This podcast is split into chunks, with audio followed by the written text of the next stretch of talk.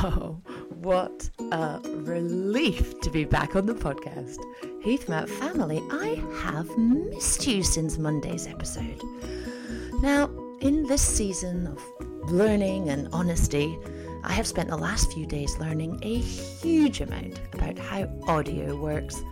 In other words, I did an interview and then the file broke, and I had to do a bit of a deep dive to try and get it back. Now, when you listen to the next 40 minutes, you will understand why the prospect of not sharing this remarkably inspiring, authentic story of hope, resilience, courage, and faith was just not an option. So it may not be Wednesday, but we're going to go for Well Being Friday instead. And I just don't want for you to have to wait any longer. Now, a huge part of the joy of hosting this podcast has been to have the opportunity to honor and learn from and be inspired by those in our Heathmount family. Well, today we have the incredible honor of welcoming someone who is beyond our immediate family at school, but who is deeply rooted in the wider family of education, pastoral care, and well being. He has been a teacher, a housemaster, a school leader in some of the finest schools in the land, and for the past five years has led an incredible charity called I Can and I Am, where he travels around the world delivering workshops, training, mentoring, and resourcing schools, pupils, teachers, and parents. He also has a highly impactful and successful podcast, so he certainly knows what he's doing on here today. He's fresh off the TED Talk stage, where he shared his story and message to a global audience. James's greatest superpower, amongst his wealth of talents, is his passion for people. He is deeply fascinated by who they are. And he has this incredible gift of asking questions into your life and making you feel seen, heard, valued, and valuable. He's humble, loyal, funny, and the bravest man that I know. And I'm also incredibly blessed to call him and his beautiful wife my friend. Heathmount family, our Wellbeing Wednesday guest today from I Can and I Am is Mr. James Shone. Hi, James. Hello, thank you. That was a very kind and generous opening. it's it's uh it's definitely the best part of Yeah. of I the podcast like because everybody's on mute and they can do nothing about it. exactly. Sort of thinking, no, that's wrong. no no it's all i mean it was it was uh it could have been 10 times longer. But um this james james showed thank you so much for being on the podcast with us today. Um we are going to hear uh well just an insanely an insane amount from you today which we can't wait for. But just because you are slightly out with our Heathmount family does Yeah. not get you off the hook because we always start with a with a bit of a game. Are you up for that? Yeah, I'll give it a go. I'll give it a go. no, we've shared a good few competitions over the years. Yeah, yeah.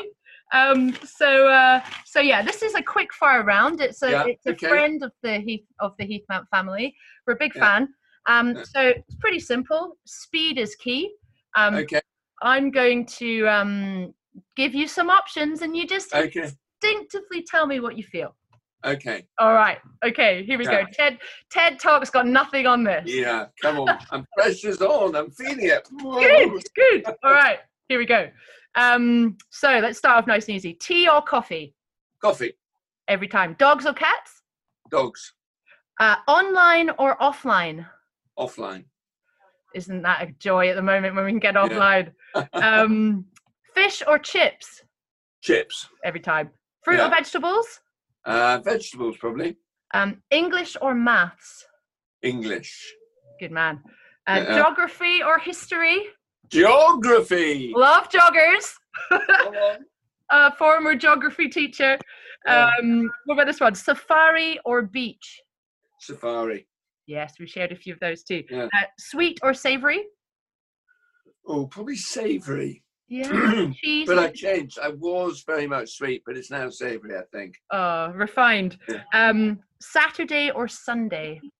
Probably Sunday. Yeah, But love Saturday as a schoolboy, but Sunday now. yeah. Sunday's a great family day, isn't it? Yeah, yeah. Um, washing up or taking out the bins? Washing up. Really, I, I hate the bins as well. Um, Yeah.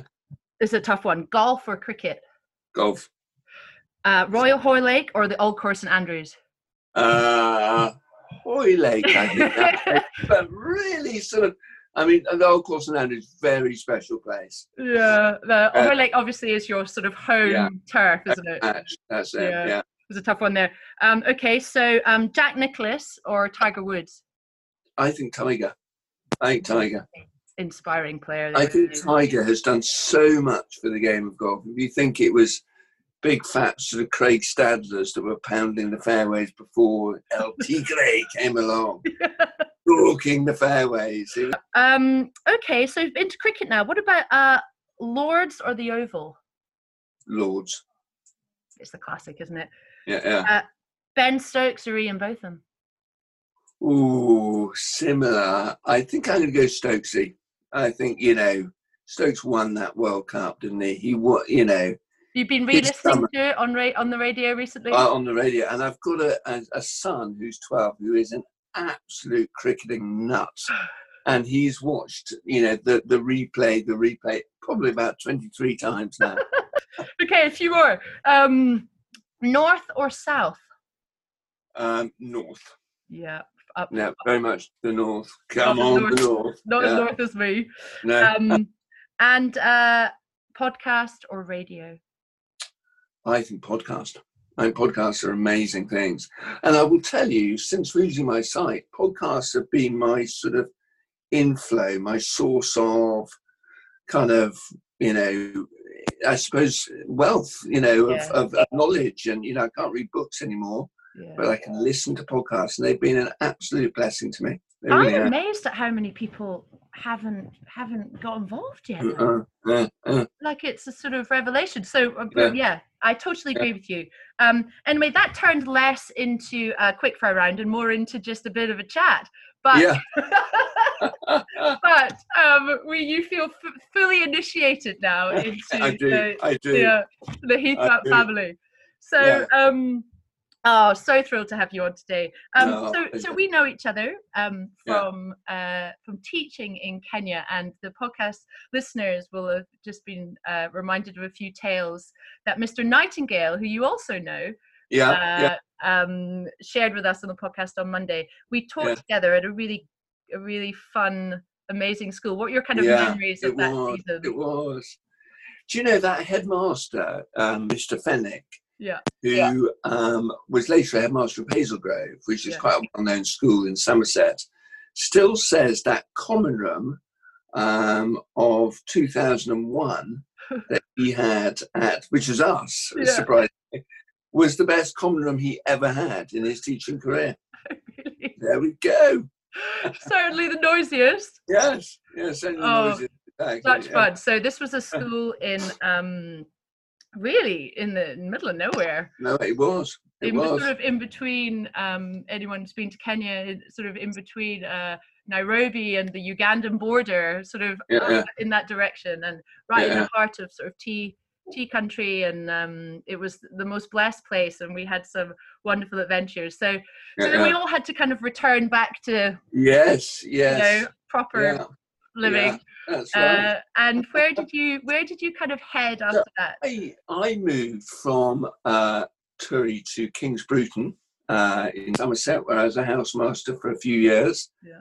And then we moved again um, from Kings Bruton up to a school called Monkton Combe, um, where I was at. Um, the, the main reason for moving was from a housemaster to another housemaster, but it was so we could have a, a proper garden for our children. Yeah, So such we a beautiful part of the world. Yeah, it is, and it's right on the edge of Bath, which was great for Olivia, who's not a teacher and wasn't sort of, you know, often as teachers, you're sort of almost on an oil rig, but actually at Monkton, you just weren't. You know, there were lots of other people around in Bath and lots of young families. It was a great place to be. Mm-hmm. Um, so we did six years there um, as a housemaster. I did nine years in total as a housemaster, and I loved it. And then in 2012, I applied for my first prep school headship.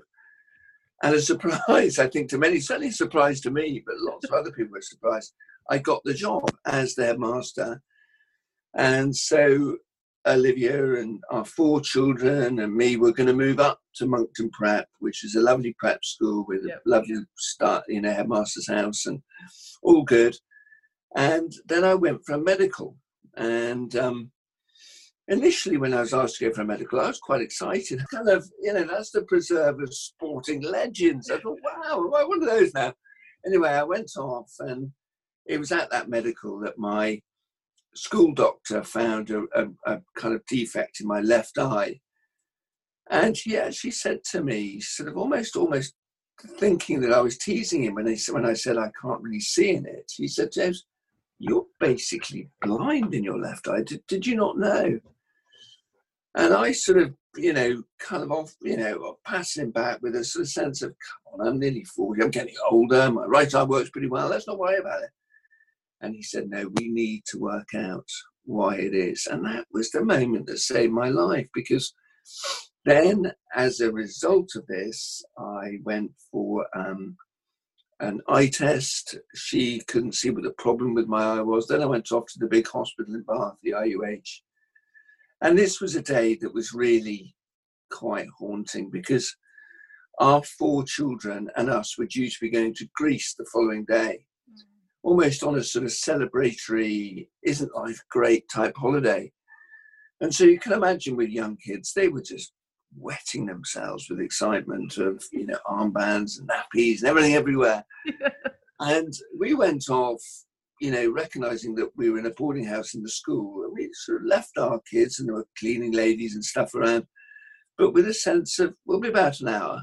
Yeah we weren't an hour. We were about eight and a half hours. We returned at five thirty that evening or afternoon with the news that Daddy had a brain tumor, um, and it was a big brain tumor. Mm. And I remember the surgeon, not the surgeon, but the consultant lady who looked at my scans saying, "You're a very, very poorly man."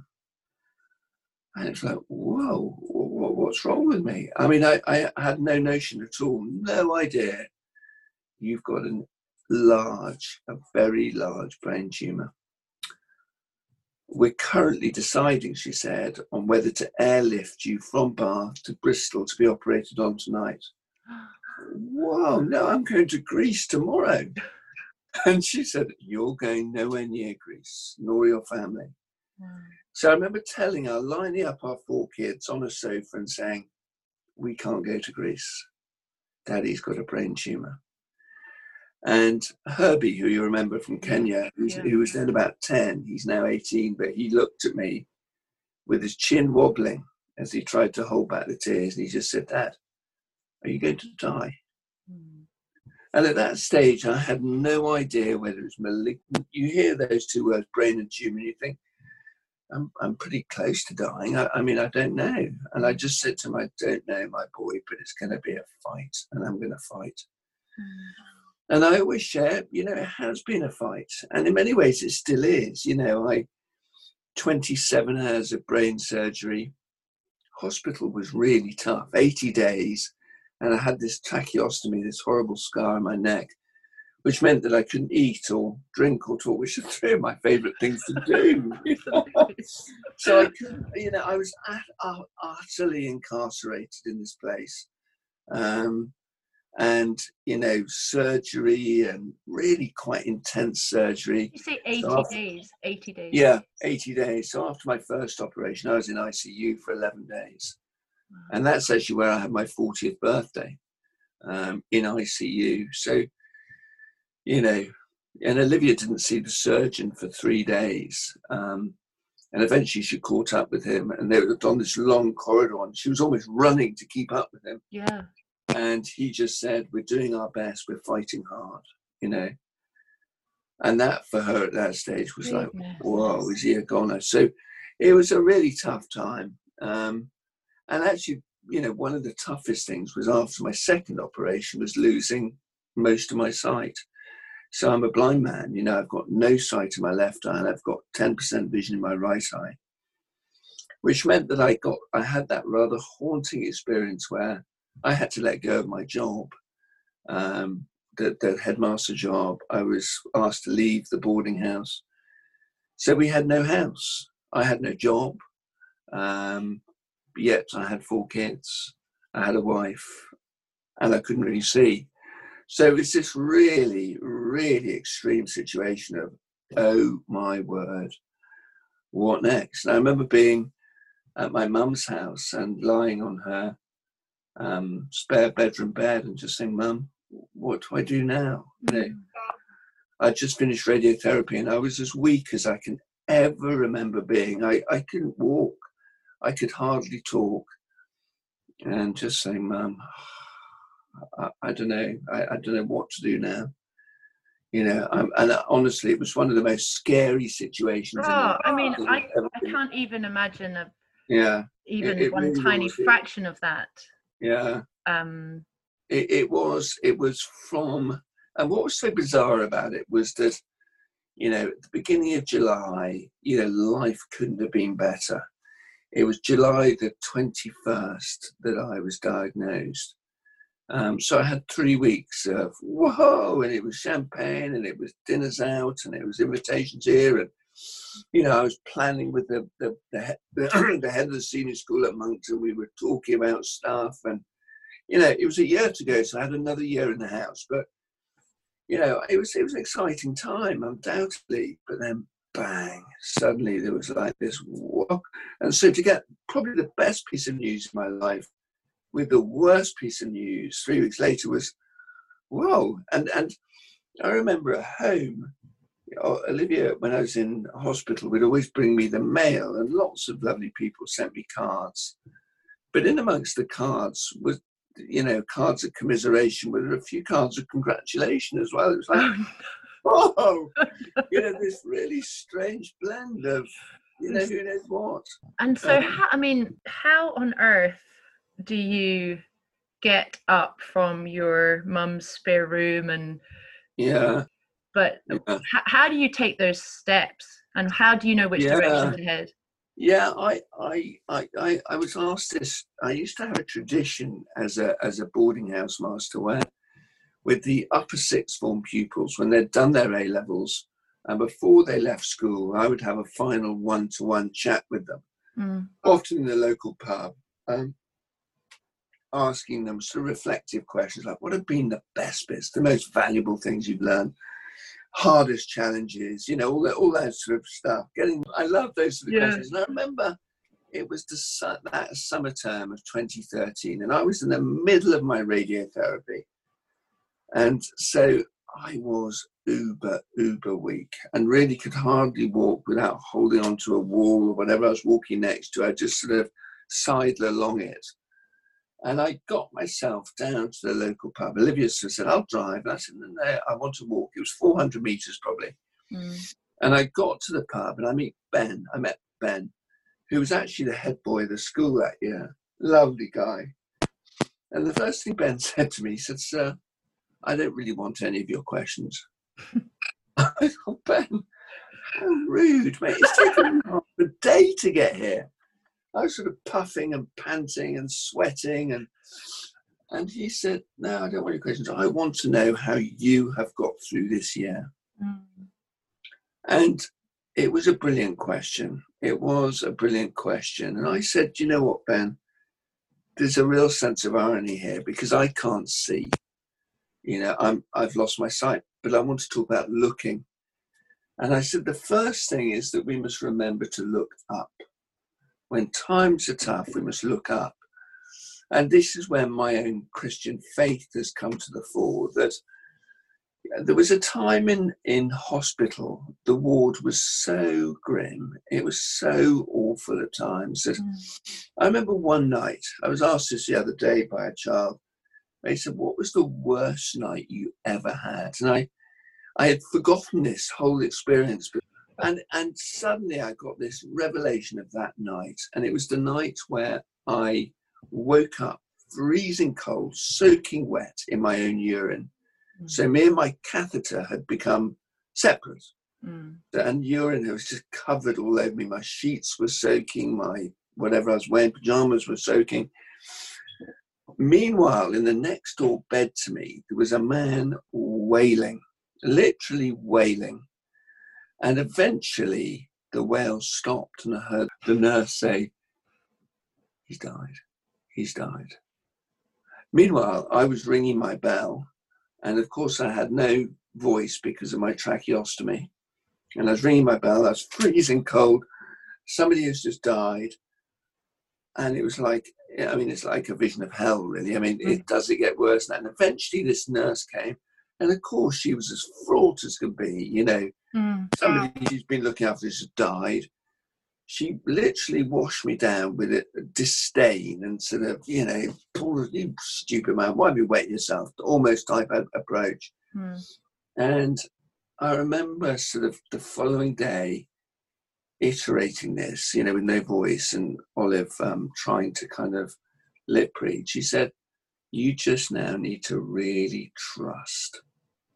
And it was that moment which just kind of hit me like an absolute arrow of just one thing to kind of say, well, I'm a Christian and I trust and I believe.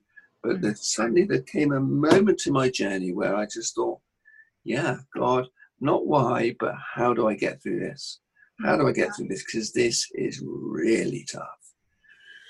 So, look up would be my first piece of advice. The second, I always say, is the importance in life of looking forward. Looking forward. Um, because actually that's where the hopes, the possibilities, the, the opportunities are. They're, they're next week, they're, they're next month, they're next year. Mm. You know, we're obviously living in this rather extraordinary time at the moment where we don't know what next week or next month or even next year is going to be like. Yeah.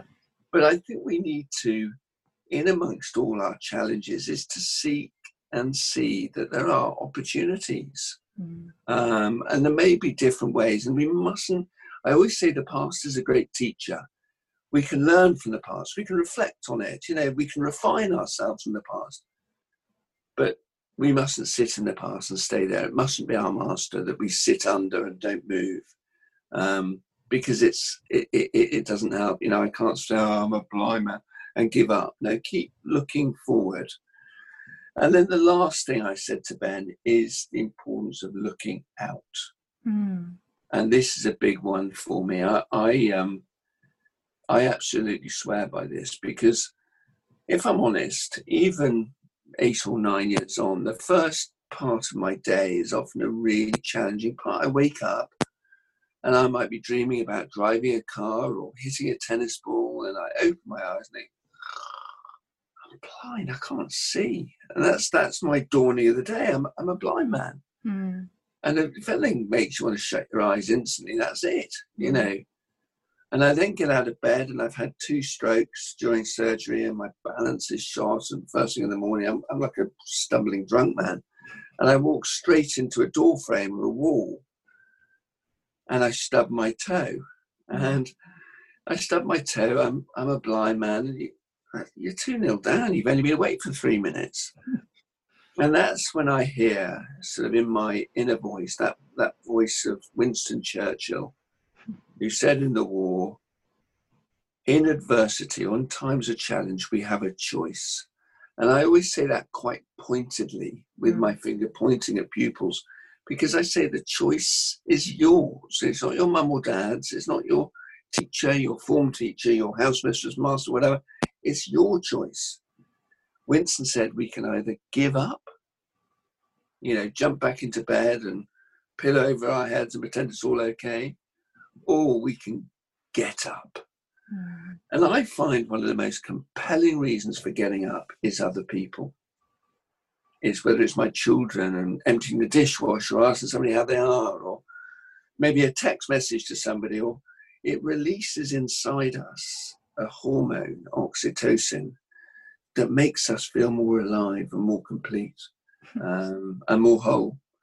I learned that the, the last book I read before losing my sight was the, Viktor Markle book, a Viktor Frankl book. He, he was an Austrian Jewish man um, who survived Auschwitz. And an incredible story of, of, of, firstly his time in Auschwitz, which is just like makes our lives feel like we're in Gleneagles every day of our lives, really, yeah. you know. But then the second half, which was interesting, how he survived. And he told the story of how he was once given a bread bun.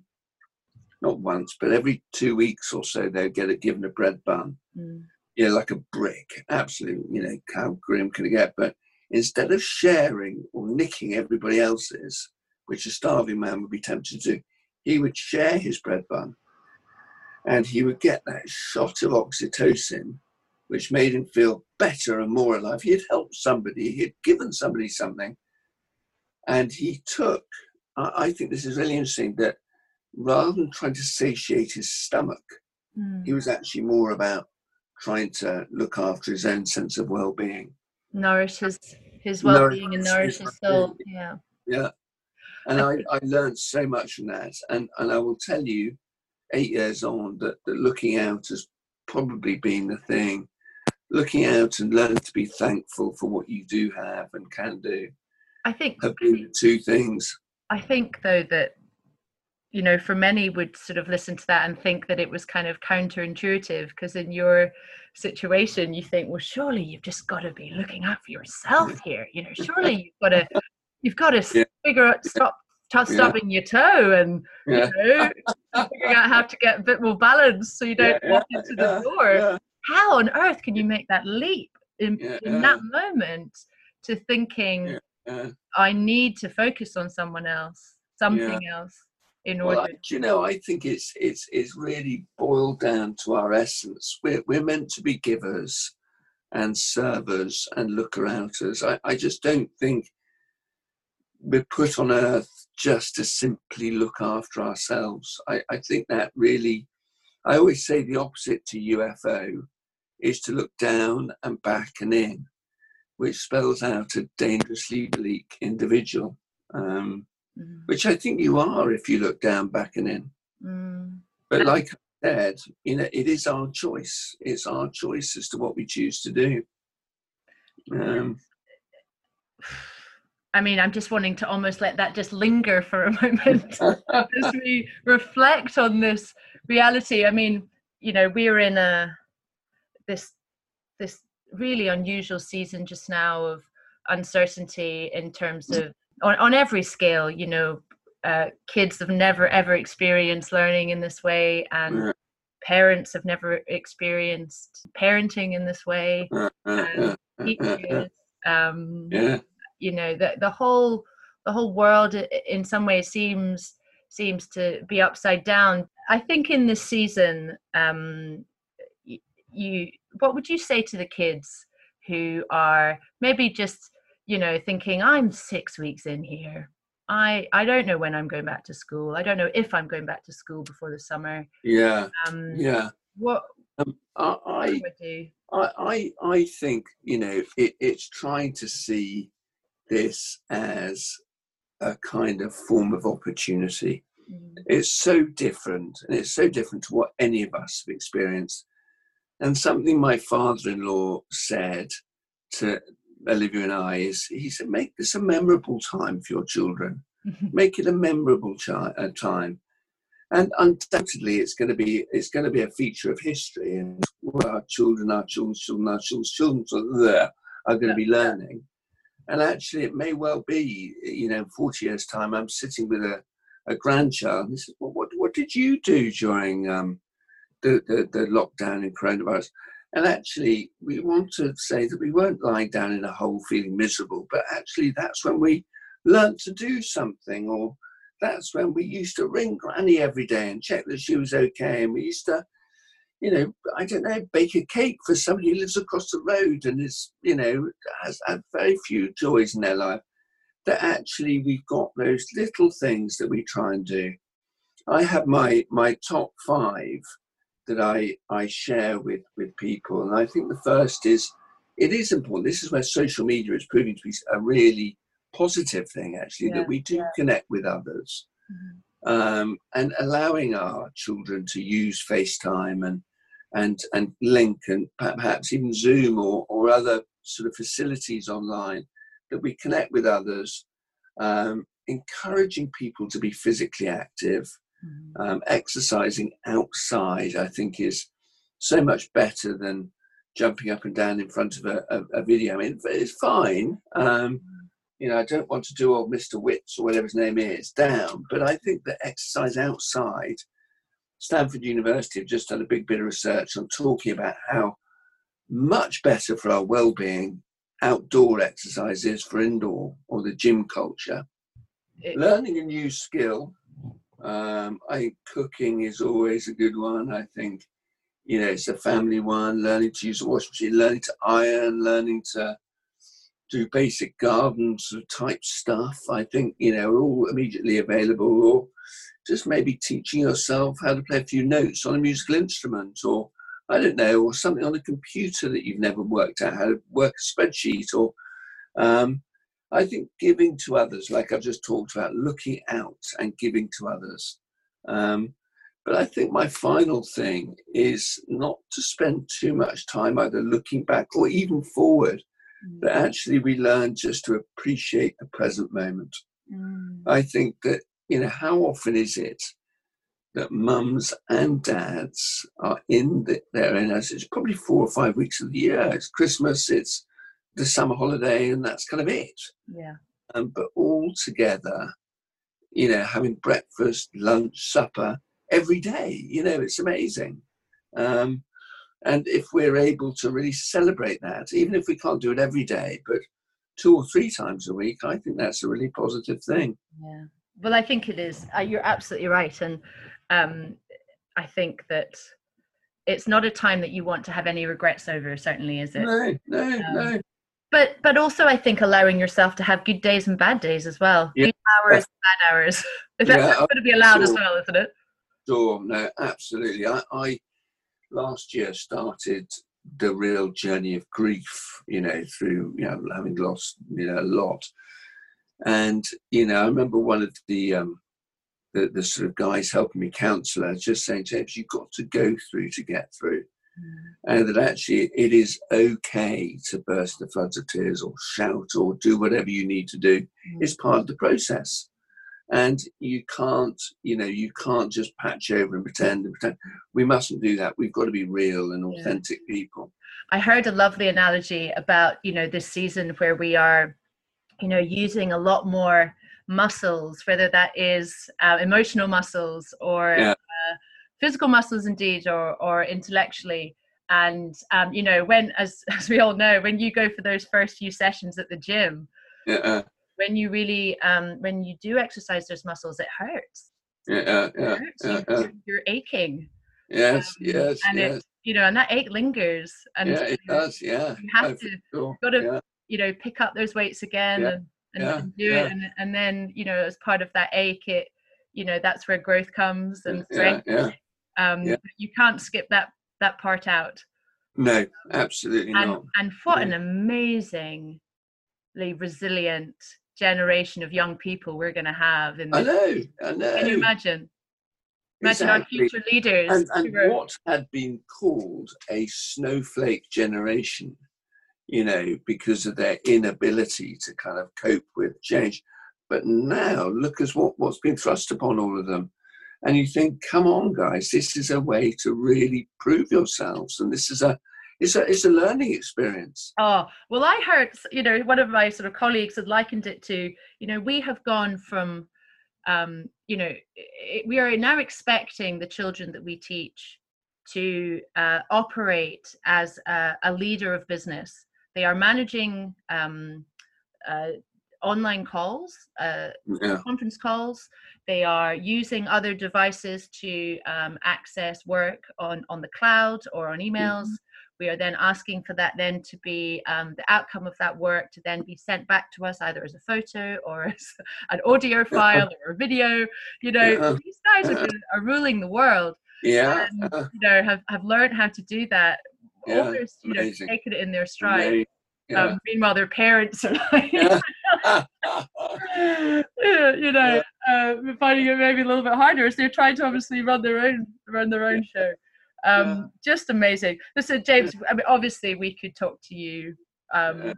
all day, but you know, can you just tell us a little bit about um, about I can and I am about the yeah, sure. I, I remember sitting. A really, really brief story, but I remember sitting as a, a, totally broken man, you know, I, I, could hardly speak. I couldn't really walk. I couldn't go for a walk outside. The, you know, Olivia had to bring me cups of tea because I just pour all the water over the sideboard. I'd, I'd, miss. I could just about get dressed on my own. And um, I remember this one man asking me this question. It was the best question I've ever been asked. He said, James, what's your passion?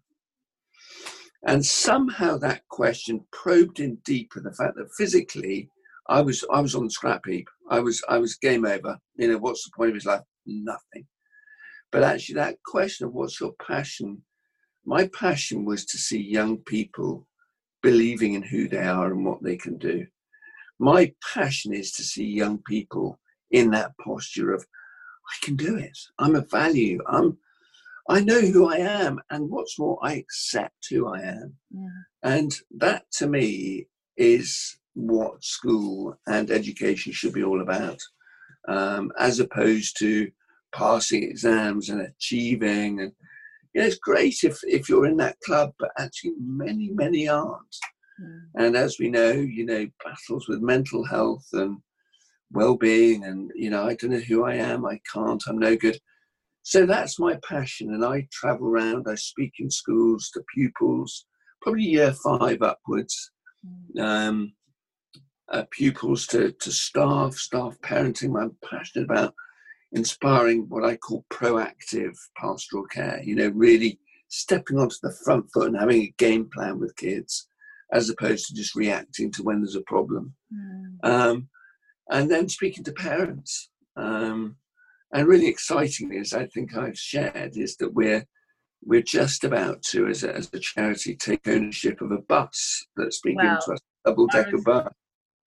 Uh, this is the coolest thing. The coolest thing. this, this bus, this bus. I, um, uh, you know, it's the most extraordinary story. I um, was asked, I, I, was speaking at an event with Howdens, the, the, the kitchen company, you know, Howdens. Hmm and uh, it was being run in one of the London Park Lane hotels. And there I was, you know, the blind man was wheeled onto the stage at the end.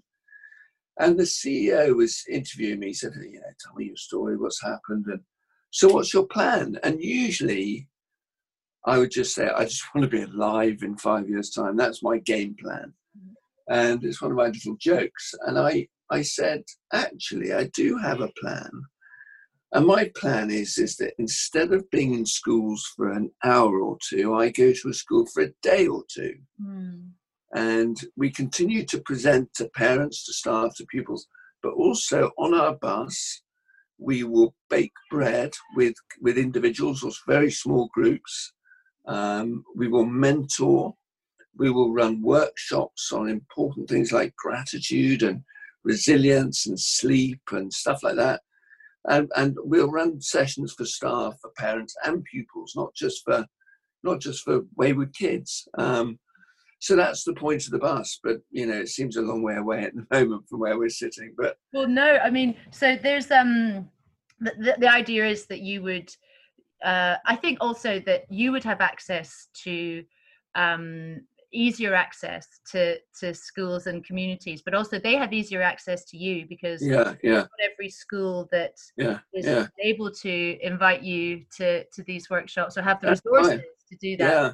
and so this is part of the charity isn't it that but i've got another guy who is sort of he's absolutely brilliant he used to run a marquee business so he's very practical he's used to driving hgvs and you know he can drive a bus and um, but very practical and but very people minded as well. Really, sort of wants to help young people to be the best version of who they are. Um, so it's really exciting that he's joining, and and yeah, that that's the plan for the future. What a team! Well, I'm yeah. going to put the details of um, the wheels on the bus.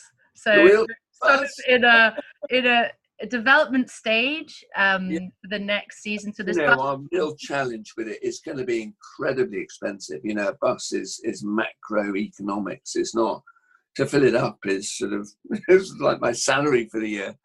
um, but it's it's it's kind of everything is just you know because it's big, you know, insurance and MOTs, everything's sort of scaled out. But this bus was donated from the CEO. It was. Uh, from the, it was fully donated. And they're, they're um, whatever the word is, they're updating it and putting their, their Howden's kitchen in and ripping out all the chair, or so it will be fully converted for for use. but I love the fact on your um on the the charities JustGiving page. You know, I love the fact that everything is you know ten pounds will buy flour and yeah, know, five pounds will buy how many wooden spoons you know i really love the way it's been broken down it's an exhausting list because you think but it is but but actually the reality is is that we were meant to be doing a sponsored walk, um, a, a, marathon walk, um, this coming weekend, so the 17th of May. And of course, we've had to cancel that, like everything's been cancelled. But that was really for us to develop a, a, a sort of, you know, we recognise it's it's going to be it's going to be expensive. This, and of course, Anthony needs to be paid, and mm. so it's you know it's a challenge. But if if there are any kind donors, you know, it's yeah. Got any wooden spoons or time or anything? Yeah. yeah. Well, I'll certainly um, the wheels on the bus, the JustGiving page. I'm going to put into yeah. the um, the the information on the podcast summary, um, as well as uh, as well as your website um, and uh, and your TED talk. My TED talk. Rock and roll. Oh, come on, come on. Amen. TED Talks there as well. Um, yeah. Also, just quickly mention, you know, as a complete novice in the podcasting realms, uh, you also have a really brilliant, eh, really impactful uh, podcast um, called uh, Talking Teens. Called talk, yeah, Talking Teenagers, and we. This is a, a great friend um, who used to, like me, was a housemaster at Monkton, just finished, and we go out together and um, we speak we spoke we done our first series with about 10 different people. Oh i mean they're not just 10 different people. These are like you know the heads yeah. of industry. Yeah well we, we, we sort of set our, our stall quite high. So you know simon blake who runs um, mental health first aid in the uk um, a lady called Anthony Liz, Seldon's on there and Anthony Seldon um, and a few others. And there's some some really good tips. I Liz you, Earle. I loved the Liz Earle. Liz Earle, yes, Liz Earle. Um, and Alicia Drummond. I don't know if you've come across Teen Tips. Yes, well, I listened. So good. Yeah, recently. Yeah, she's so good. Um, so yeah, no, there's some definitely ones with with parents. If you're scratching your head thinking, and you've got teenagers or or you've got young kids who are soon to be teenagers, yeah. I think there's some good ammo in there. Oh, honestly. Yeah. So I'm going to put the, the link to that podcast um, yeah. in there as well. This like heavy duty. Um, uh, but but just before we go, you know, I know that you um, you know with, with the passion in your heart of of really releasing the the superpowers within people, um, which is just such an organic gift of yours to be able to do that. Um, you are actually um, remarkably in amongst your four kids and multiple multiple things that you're doing um, you, you, sort of during the season are offering the opportunity to do some mentoring yeah yeah i i do you know i love um i love talking to individuals. I think i think as a housemaster nine years that was actually my highlight. Mm. um was talking to boys one to one talking to young people speaking to parents as well and helping people to kind of unlock or tease out the little knots or you know the blocks that people might have in their journeys. And it is often as small as that. There's just something that needs unlocking that just to help people realize you know the value and the importance of, of full life um, so yeah no I've, I've had a really interesting time with a few parents recently really trying to sort of help them make sense of what they can't make sense of. And I think that's the reality is that we've all got different areas that we can do things and are capable. And, you know, give me a sort of spreadsheet. It's like, well, what's going on on that? Do you know what I mean? um, so I suppose if I would say if anybody in our Heathmount family or beyond um, would like to to have any of those mentoring sessions, then maybe just get in touch with me at uh, podcast at heathmount.org and I will um, put you in touch. Uh, brilliant, brilliant. With uh, with with I can and I am, and and yeah. you know I know that you're um that you are a very busy man. Um, oh. Now I know this was just a little taster, and you know when we resume back to being able yeah. to host assemblies and oh, uh, really love to come to Heathmount. Please do. And perhaps one day in the bus. bring the bus. Please bring the bus. Oh, We've got a big old really driveway, and uh, we would be so honoured. Um, oh.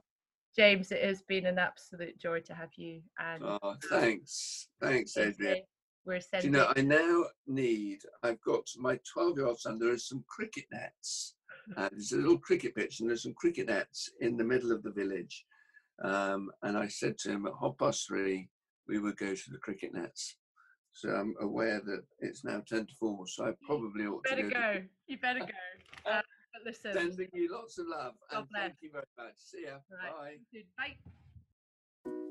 So that was the awesome James Shone, who we are already counting the days until we can have him at Heathmount in person, and hopefully with the bus too. Now, all of the details and links of all that we talked about are in the summary section of this episode if you would like to find out more about I Can and I Am and the amazing work that James and his team are doing. So, next week, we're back to our normal array of interviews and games and stories, and I am delighted that so many of you, lovely lot, are going to be featuring as we fly into half term. May you all be so blessed as you step into the weekend and with a UFO spirit where we look up, look forward, and look out.